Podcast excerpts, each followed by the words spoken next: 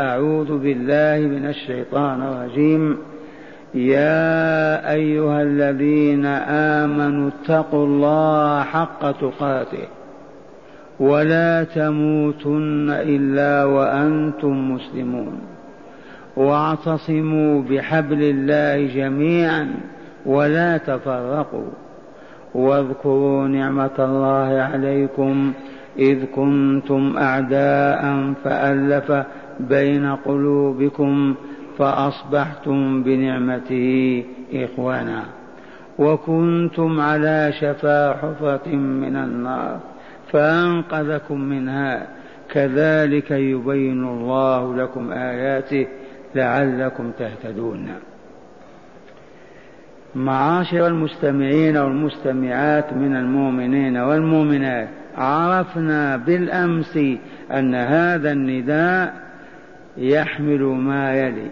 اولا الأمر بتقوى الله عز وجل. هيا نطع ربنا.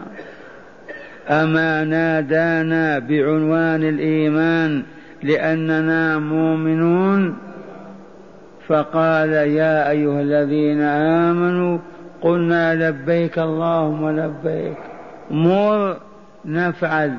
انهى نجتنب. بشر نفرح أنذر نخاف ونحذر. علم نتعلم. كلنا استعداد. وذلك لأننا أحياء. لأن الإيمان روح. وصاحبه حي. والحي يسمع. ويأمر وينهى ويمتثل ويترك لكامل حياته. اتقوا الله. ما معنى أمره لنا بتقواه؟ أمره لنا بتقواه أن نتقي غضبه وسخطه وعذابه. أما الله تعالى كيف نتقيه بما نتقيه وإنما نتقي غضبه وسخطه وعذابه. اتقوا الله. وقل اتقوا الله خافوا إرهبوا اخشوه ولازم ذلك أن تطيعوا اذا مرة أخرى نتقي الله بطاعته فيما أمر وفيما نهى عنه وزجر. لا يمكن لآدمي أو جني أن يتقي عذاب الله وسخطه بدون طاعته عز وجل. أطيعوا بفعل ما أمركم بفعله وترك ما نهاكم عن تركه. والمأمور والمنهي يدور على أعمال القلوب والألسن والجوارح. إذا أمر الله بمعتقد سواء استطعنا إدراكه وفهمه أو عجزنا لضعفنا.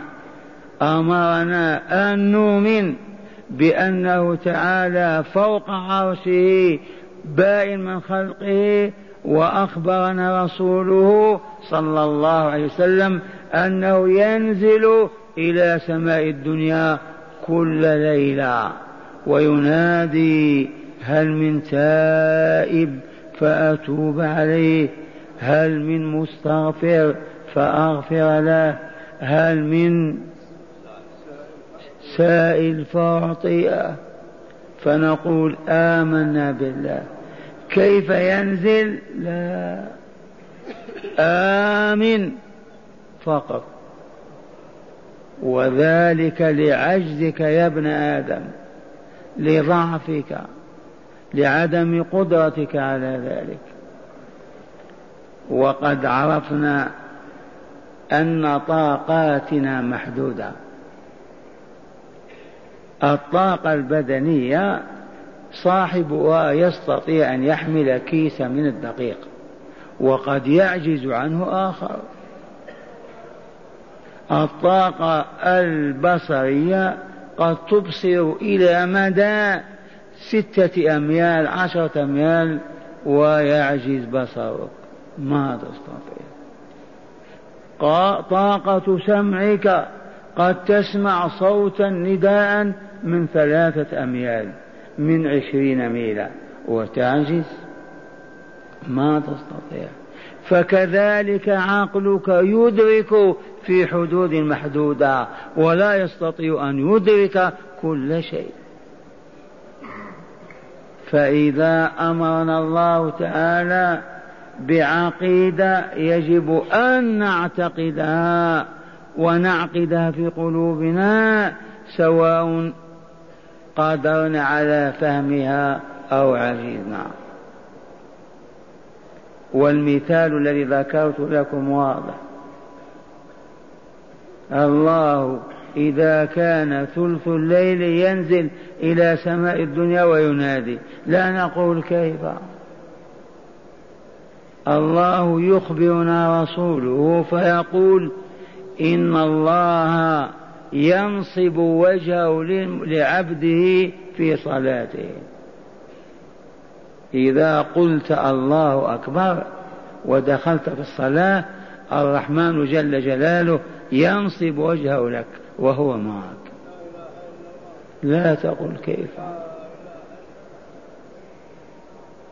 يعلم السر وأخفى. يعلم نبضات العروق وتدفق الدم بها. لا يخفى عليه شيء في الأرض ولا في السماء وهو السميع العليم. أخبر عنه رسوله صلى الله عليه وسلم فقال كان الله ولم يكن شيء قبله. اذا وإذا أمرنا أن نقول قولا يجب أن نطيع الله ونقول ولو كان ذلك القول يتنافى مع أغراضنا مع شهواتنا مع أطماعنا مع متطلبات حياتنا. قد أمر الله فاطيعه اتق عذابه بطاعته. نهانا عن قول أو عمل ينبغي أن ننتهي. إذ التقوى تقوى الله عز وجل تكون بالخوف منه والرهبه والخوف والرهبه يحملان العبد على الطاعة. الخائف يطيع والذي لا يخاف ما يطيع. وأذكركم بشأن التقوى وهي أنها الخطوة الثانية في تحقيق ولاية الله عز وجل. من أراد أن يصبح وليا لله أو يمسي من أولياء الله فعليه بالإيمان والتقوى. فالذين لا يتقون الله لا يصبحون أولياء الله أبدا. أمر مفروغ منه. وذلكم لما حفظتم وعلمتم من قول الله عز وجل ألا إن أولياء الله لا خوف عليهم ولا هم يحزنون. فإذا رأيت العبد لا يخاف من غير الله ولا يحزن لموت مرأة ولا ولد ولا مال اعلم أنه ولي الله. لا خوف عليهم ولا هم يحزنون لا في الدنيا ولا في البرزخ أي في الحياة بين الحياتين ولا يوم القيامة. منفي عنهم الخوف والحزن. أعداء الله هم محط الخوف والحزن في الدنيا والبرزخ ويوم القيامة. ألا إن أولياء الله لا خوف عليهم ولا هم يحزنون؟ وكأن سائلا منكم يقول من هم أولياؤك يا ربي؟ الذين قلت إنهم لا خوف عليهم ولا هم يحزنون. قد يقول لك العوام سيدي عبد القادر مولاي إدريس سيدي العيدروس لأنهم لا يعرفون أولياء لله بين الناس أبدا.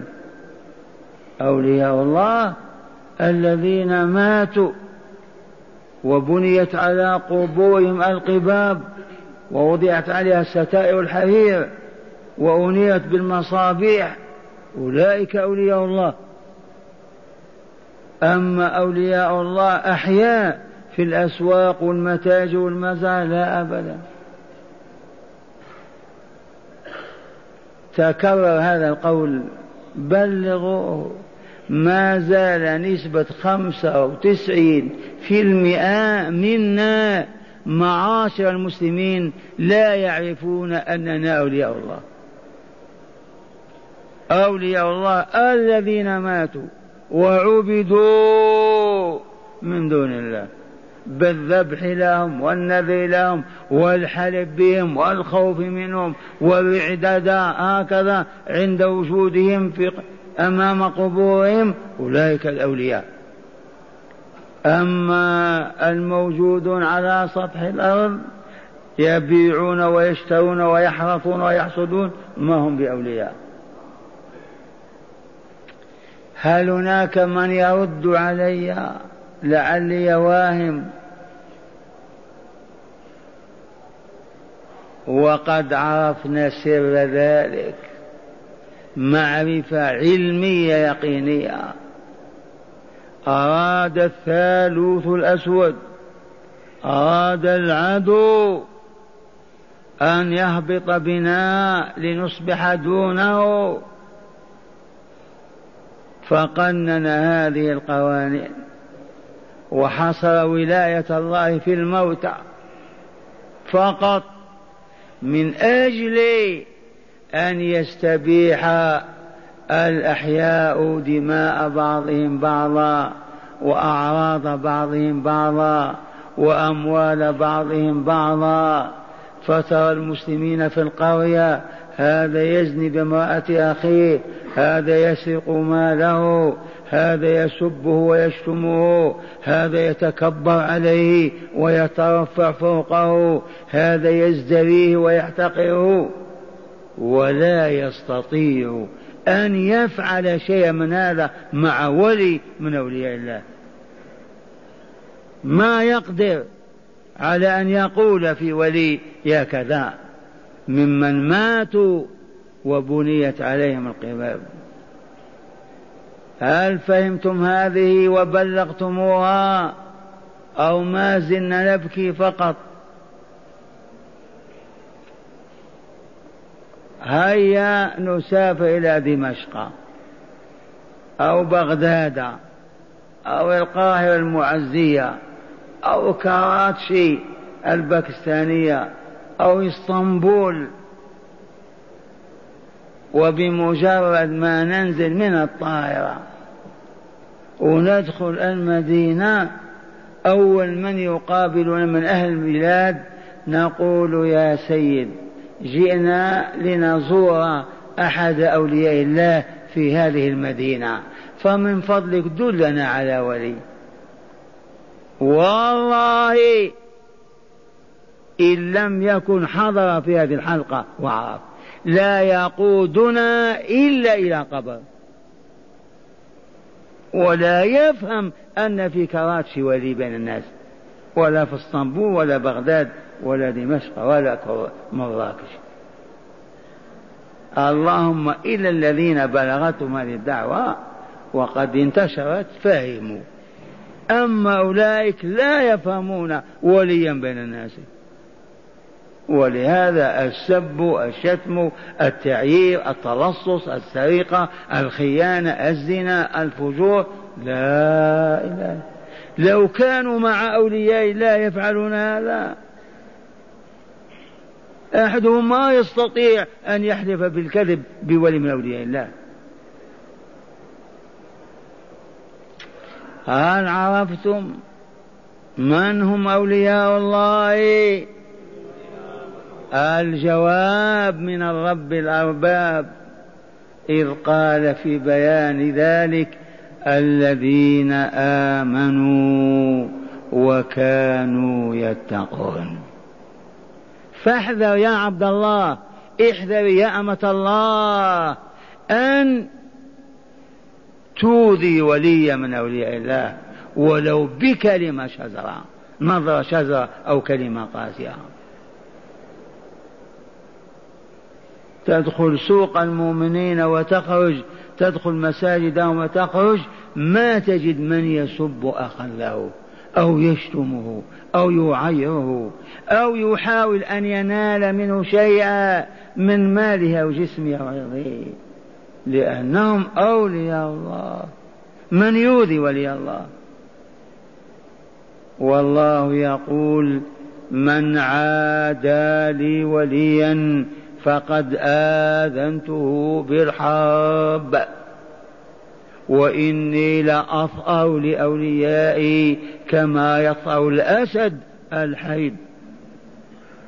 الذي يعرف هذا يعتدي على ولي الله يسخر منه يستهزئ به يمكر به يفجر بامرأته. والله ما كان.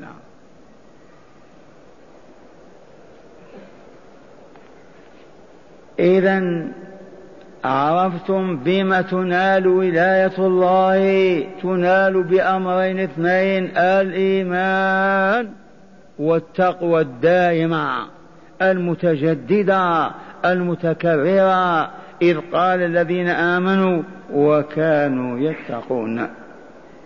يتقون من؟ الله. حتى لا يغضب عليهم ويسخط أو يمحو اسمهم من ديوان أوليائه. كيف نتقي الله يا أبناء الإسلام؟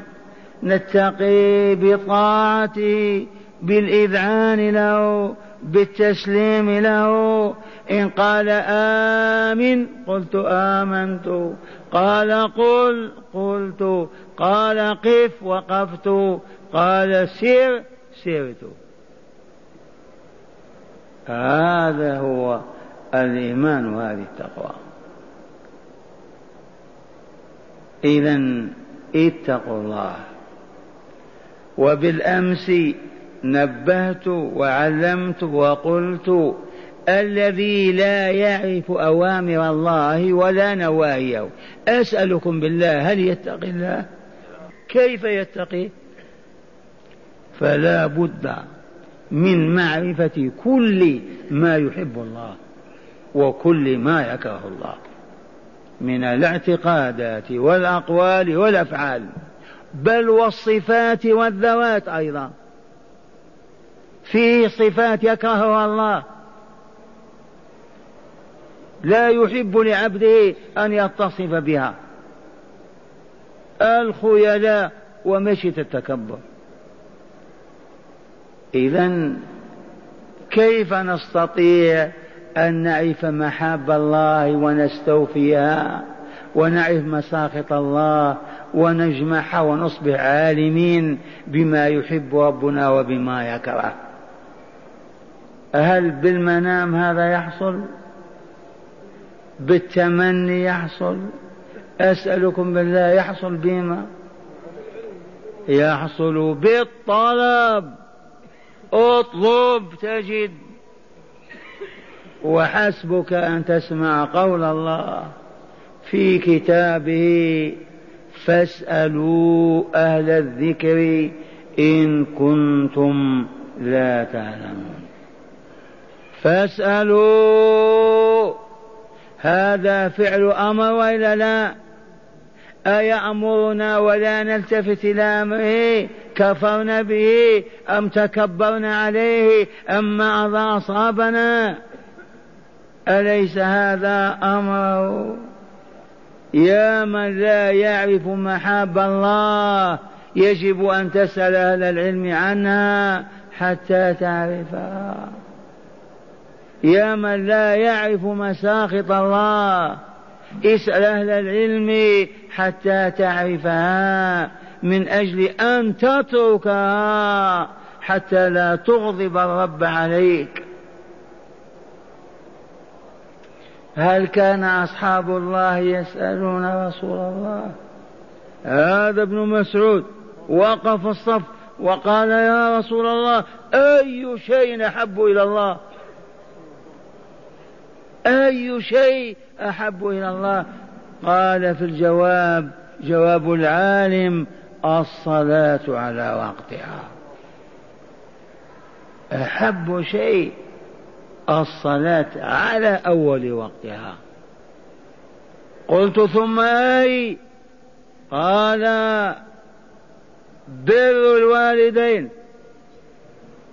فأصبح ابن مسعود يبر بأبويه يؤثرهما على نفسه. يجوع ولا تجوع أمه يعرى ولا يعرى أبوه. قلت ثم أي؟ قال الجهاد في سبيل الله. فما نودي إلى الجهاد إلا كان في وسط الصف. يسأل وإلا لا؟ والرسول نفسه يعلمهم بالسؤال فيقول ألا. تعرفون ألا؟ قالوا ألا أنبئكم بأكبر الكبائر؟ قالوا بلى يا رسول الله. أي نبئنا خبرنا. لما ينبئهم بأكبر الكبائر؟ ليجتنبوها. حتى يحققوا تقوى الله لهم. بلى يا رسول الله قال الشرك بالله.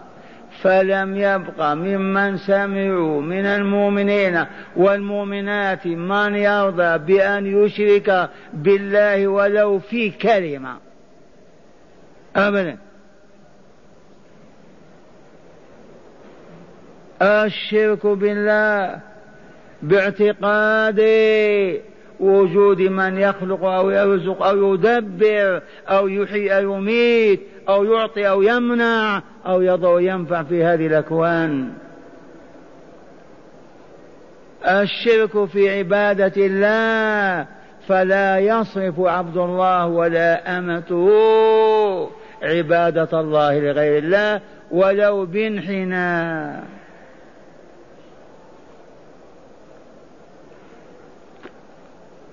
قم. كثير من شبيبتكم أيها المؤمنون ومن أحفادكم وأولادكم هاتي لما يقبل يد أبيه أو الشيخ هكذا يسجد عليها رأيتم هذا ولا ما فهمتموه؟ يقبل وهو فعل أطول منك. هل يجوز هذا؟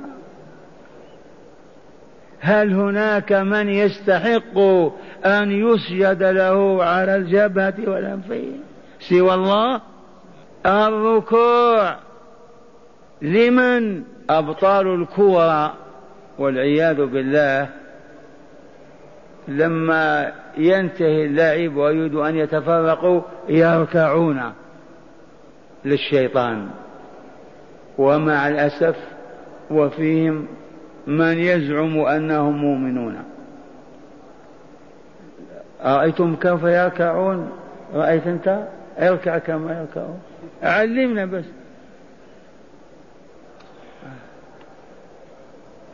يركعون للشيطان. الكراطين لا يحل لمؤمن يؤمن بالله ولقائه أن يصرف عبادة من عبادات الله لمخلوق من مخلوقات الله. مخلوق يحمل الخرأ والبول العفن في بطنه. كيف يركى له ويسجد؟ كيف ينحنى له؟ وهذا الرسول الكريم صلى الله عليه وسلم سيد البشر. والله ما رضي أن يسجد له. جاء أحد من أهل الشام وأراد أن يفعل كما يفعل مع حكامه ومسؤولين قال لا لو كنت آمرا أحدا أن يسجد لأحد لأمرت المرأة أن تسجد لزوجها.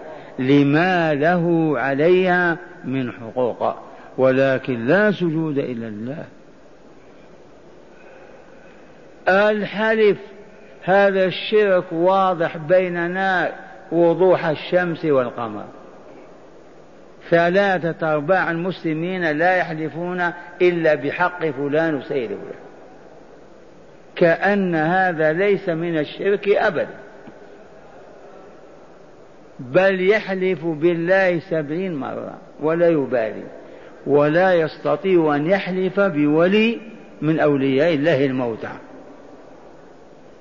وقد كررت القول على علم لتنقلوه أنه حدث أيام الاستعمار الفرنسي في شمال إفريقيا أخذ بعض القضاة يحلفون الخصوم بالأولياء. ولا يحلفونهم بالله. وسألناهم فقالوا إذا قلنا احلف بالله يحلف سبعين مرة. ولا يبالي. إذا قلنا خذه إلى سيد فلان وليحلف به عنده. يرتعد ويخاف. قال حفاظا على حقوق الناس حلفناهم بغير الله.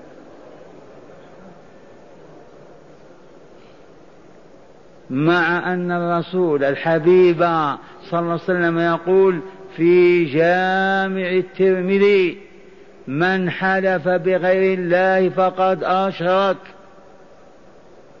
من حلف بغير الله فقد كفر.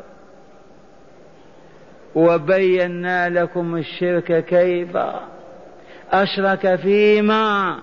في عظمة الله أشرك في تلك العظمة مخلوق من مخلوقات الله.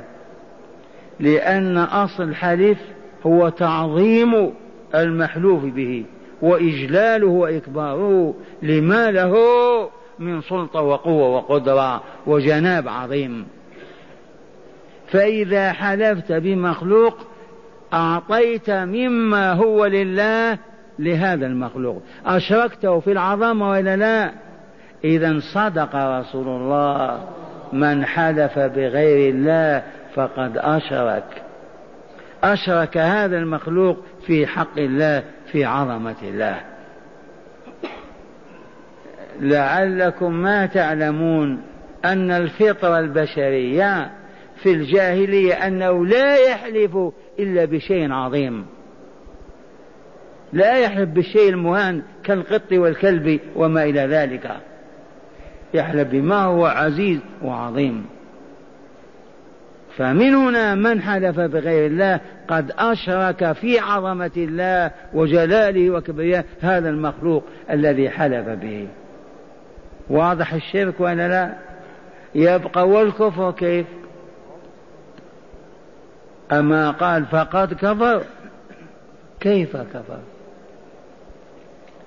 وقد قلت لكم وعلمتم أن الكفر معناه الجحود التغطية الستر وإلا لا؟ فمن حلف بغير الله فقد غطى الله وستره وجحده حتى حلف بغيره. لو تجلى له الله عز وجل لا ما يستطيع كيف يحلف بغيره؟ فمن حلف بغير الله فقد كفر الله. وجحده لو ما جحده لما ما يحلف به؟ واضح هذا ولا لا؟ كيف يحلف بغيره وهو يوم به؟ كفر.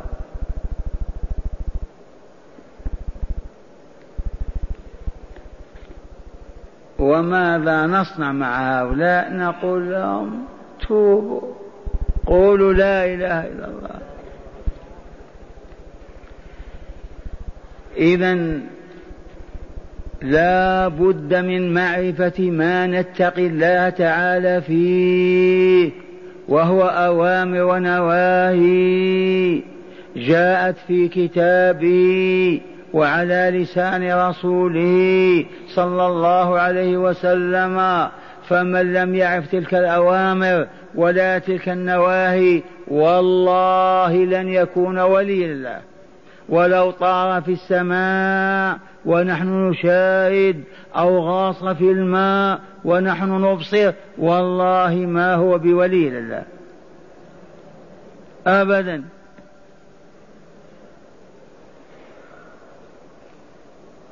تذكرون هذه وإلا نسيتموها. قالت الحكماء ما اتخذ الله وليا جاهلا إلا علمه. إذا أرادك الله وليا له وأنت جاهل علمك. كيف يعلمك؟ يعطيك ذكاء. فارطا ما تسمع كلمة إلا تحفظها.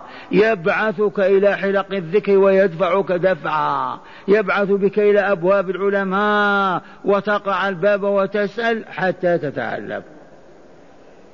لأنه يعلمك بالإيحاء الخاص ما أنت بنبي. ما اتخذ الله وليا جاهلا إلا علمه.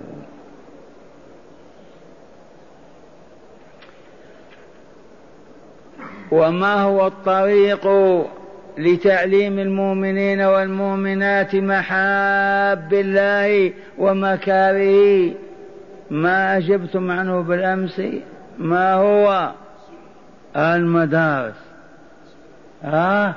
المعاد الكليات الجامعات. حقا هي وضعت للتعليم ولكن صرفناها لغير الله. قلنا لهم اتركوها لدنياكم. اتركوها لتعليم الصناعات ومهن الحياة. وأما تعليم محاب الله ومكاره فإنه لا يتم في غير بيوت الله عز وجل. إذ الآتي إلى المسجد لا يرجو شهادة يظفر بوظيفة بها ولا سمعة وشهرة يرتفع بها. يجيء يتململ يطرح بين يدي الله في بيته يتعلم محبة ومساقطه. ليحب ما يحب ربه وليكره ما يكره ربه وليعمل المحبوب ويقدمه لمولاه. ويبعد عنه المكروه والمبغوض له. يا علماء الإسلام أين أنتم؟ ماتوا. سبحان الله. أين علماء الإسلام؟ كأنني قاربت الموت. فلهذا ما أصبحت أخاف. أين العلماء؟ لا وجود لهم أو غطيتموهم. كذا شهرا بل سنة ونحن نقرر هذه الحقيقة. لن نعود إلى الصراط السوي والطريق المستقيم. لنكمل ونسعد إلا إذا عدنا إلى منهج رسول الله صلى الله عليه وسلم. وهو أن يجتمع نساء القرية ورجال القرية وأولادهم في جامعهم الذي بنوه باللبن والطوب بالخشب والشجر أو بالحديد والإسمنت يصلون المغرب. ويجلسون جلوسنا هذا النساء وراء والأطفال دونهن والفحول أمامهم ويجلس لهم عالم رباني ليلة آية من كتاب الله وأخرى حديثا من أحاديث رسول الله صلى الله عليه وسلم لم يبق مذهب ولا فرقة ولا طائفة ولا جماعة أهل القرية كنفس واحدة. إذ يعلمون قال الله قال رسوله صلى الله عليه وسلم. في العقيدة في العبادة في الآداب في الأخلاق في المعاملات أصبح أهل القرية كنفس واحدة. لم تمض سنة وهم أولياء الله. لو رفعوا أيديهم إلى الله على أن يزيل جبل لأزاله. يصبحون في حماية الله. من عاداهم أعلن الله الحرب عليه فمزقه وشتت شمله وأهلكه. ولا يكلف هذا المؤمنين شيئا. لا يوقف مزارعهم ولا متاجرهم. لا يوقف أعمالهم أبدا. كل البشر إذا دقت الساعة السادسة مساء وقف العمل وأقبلوا على اللهو والباطل والأكل والشرب. والمؤمنون عرب وعجم في قراهم ومدنهم.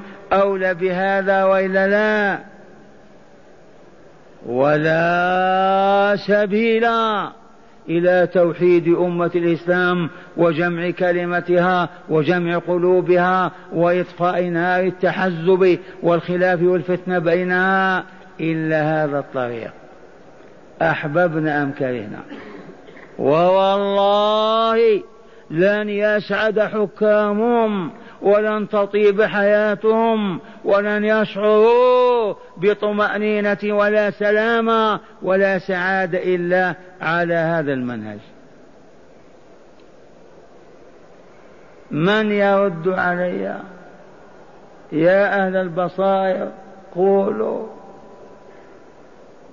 عندنا مثل يا أهل القرية الفلانية نسألكم بالله من هو أتقاكم لله؟ لا يسرق ولا يزني ولا يكذب ولا يخون. الجواب أعلمنا.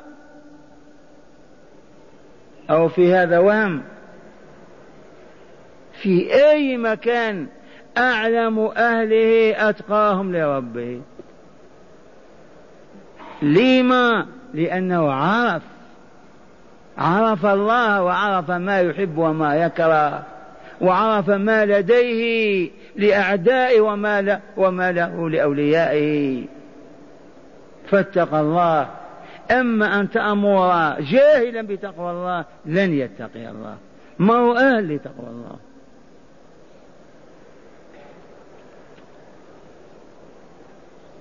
ما زلنا ننادي يا علماء الإسلام هيا. والله لولا المسجد النبوي. لرحلت إلى قرية أو في حي من أحياء مدينتنا وناديت في آل الحي أن اجتمعوا. هاتوا نساءكم هاتوا أبناءكم. نصلي المغرب ونجلس إلى صلاة العشاء ونحن نبكي بين يدي الله ونتضرع له نتعلم هداه ونتعرف إلى محبه كل ليلة. وانظر إلى ذلك الحي كيف يزدهر؟ كيف تطيب النفوس وتطهر القلوب ويتم الإخاء والمودة والحب؟ اتركوا أبوابكم مفتوحة طول الليل من يأتيها؟ ما هناك من يجيب ماذا نصنع؟ وشيء آخر قلت غير ما مر.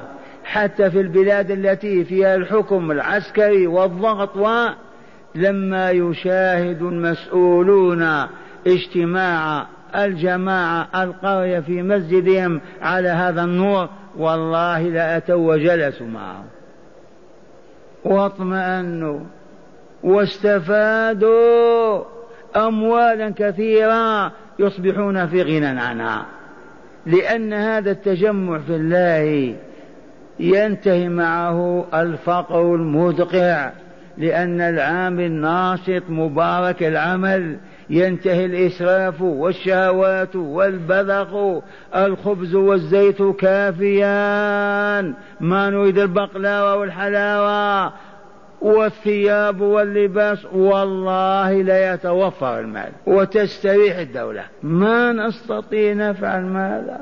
يا علماء أين كتاب مفتوح؟ إلى علماء المسلمين وحكامهم. إلى مسؤولي أمة الإسلام علماء وحكاما بمن البداية؟ بالعلماء ولا بالحكام؟ بالعلماء. الحكام يكفيهم مهمتهم. لا بد وأن العلماء هم الذين يقرعون أبوابهم ويقدمون الهدى لهم. العلماء.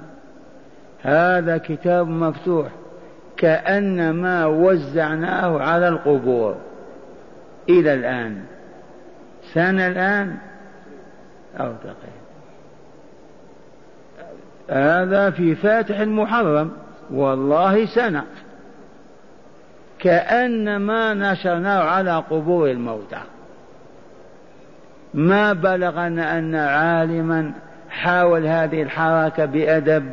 واتصل بالمسؤولين وقال نجمع إخواني في هذا المسجد ولا ولا لا في الشرق ولا في الغرب لا في العرب ولا في العجم أبدا. كأن هذا الكلام باطل أو خرافة أو ضلالة أو يجلب بلاء أو يسوق إلى فتنة. والله لا ذا ولا ذاك. ما هو إلا أن نعود إلى الله.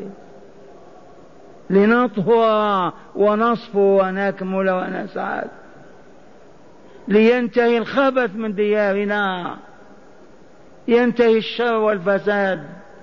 ليظهر الحب والولاء. لينتهي كل مظهر من مظاهر الضعف والهبوط. إذ السلم للرقي هو ما قال تعالى واعتصموا بحبل الله جميعا ولا تفرقوا يا أيها الذين آمنوا اتقوا الله حق تقاته. قال العلماء حق التقوى أن يذكر الله فلا ينسى وها نحن نذكره ولا ننساه وأن يشكر فلا يكفر له نعمة ولو خيط في إبرة. ما من نعمة إلا والله مسديها. والمتفضل بها. لما تفتح وتنظر قل الحمد لله أن نظرت بفضل الله. وأن يطاع فلا يعصى. لا في أمر أوجبه ولا في نهي حرمه.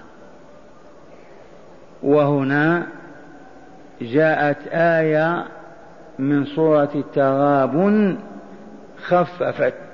عن نفوس المؤمنين. وهي قول الله تعالى فاتقوا الله ما استطعتم. اتقوا الله بالقدر الذي تقدرون عليه وتستطيعونه. فمن أراد أن يحمل كيسا يحمل فإن عجز تركه. لا يقول أنا ما نستطيع. أولا قم طاعة لله واحمل أراد أن يصوم ما يقول ما نستطيع يصوم. إذا أذن الظهر عاجز أفطر. ثم يعرف أنه اتقى الله في حدود طاقته. فاتقوا الله ما استطعتم.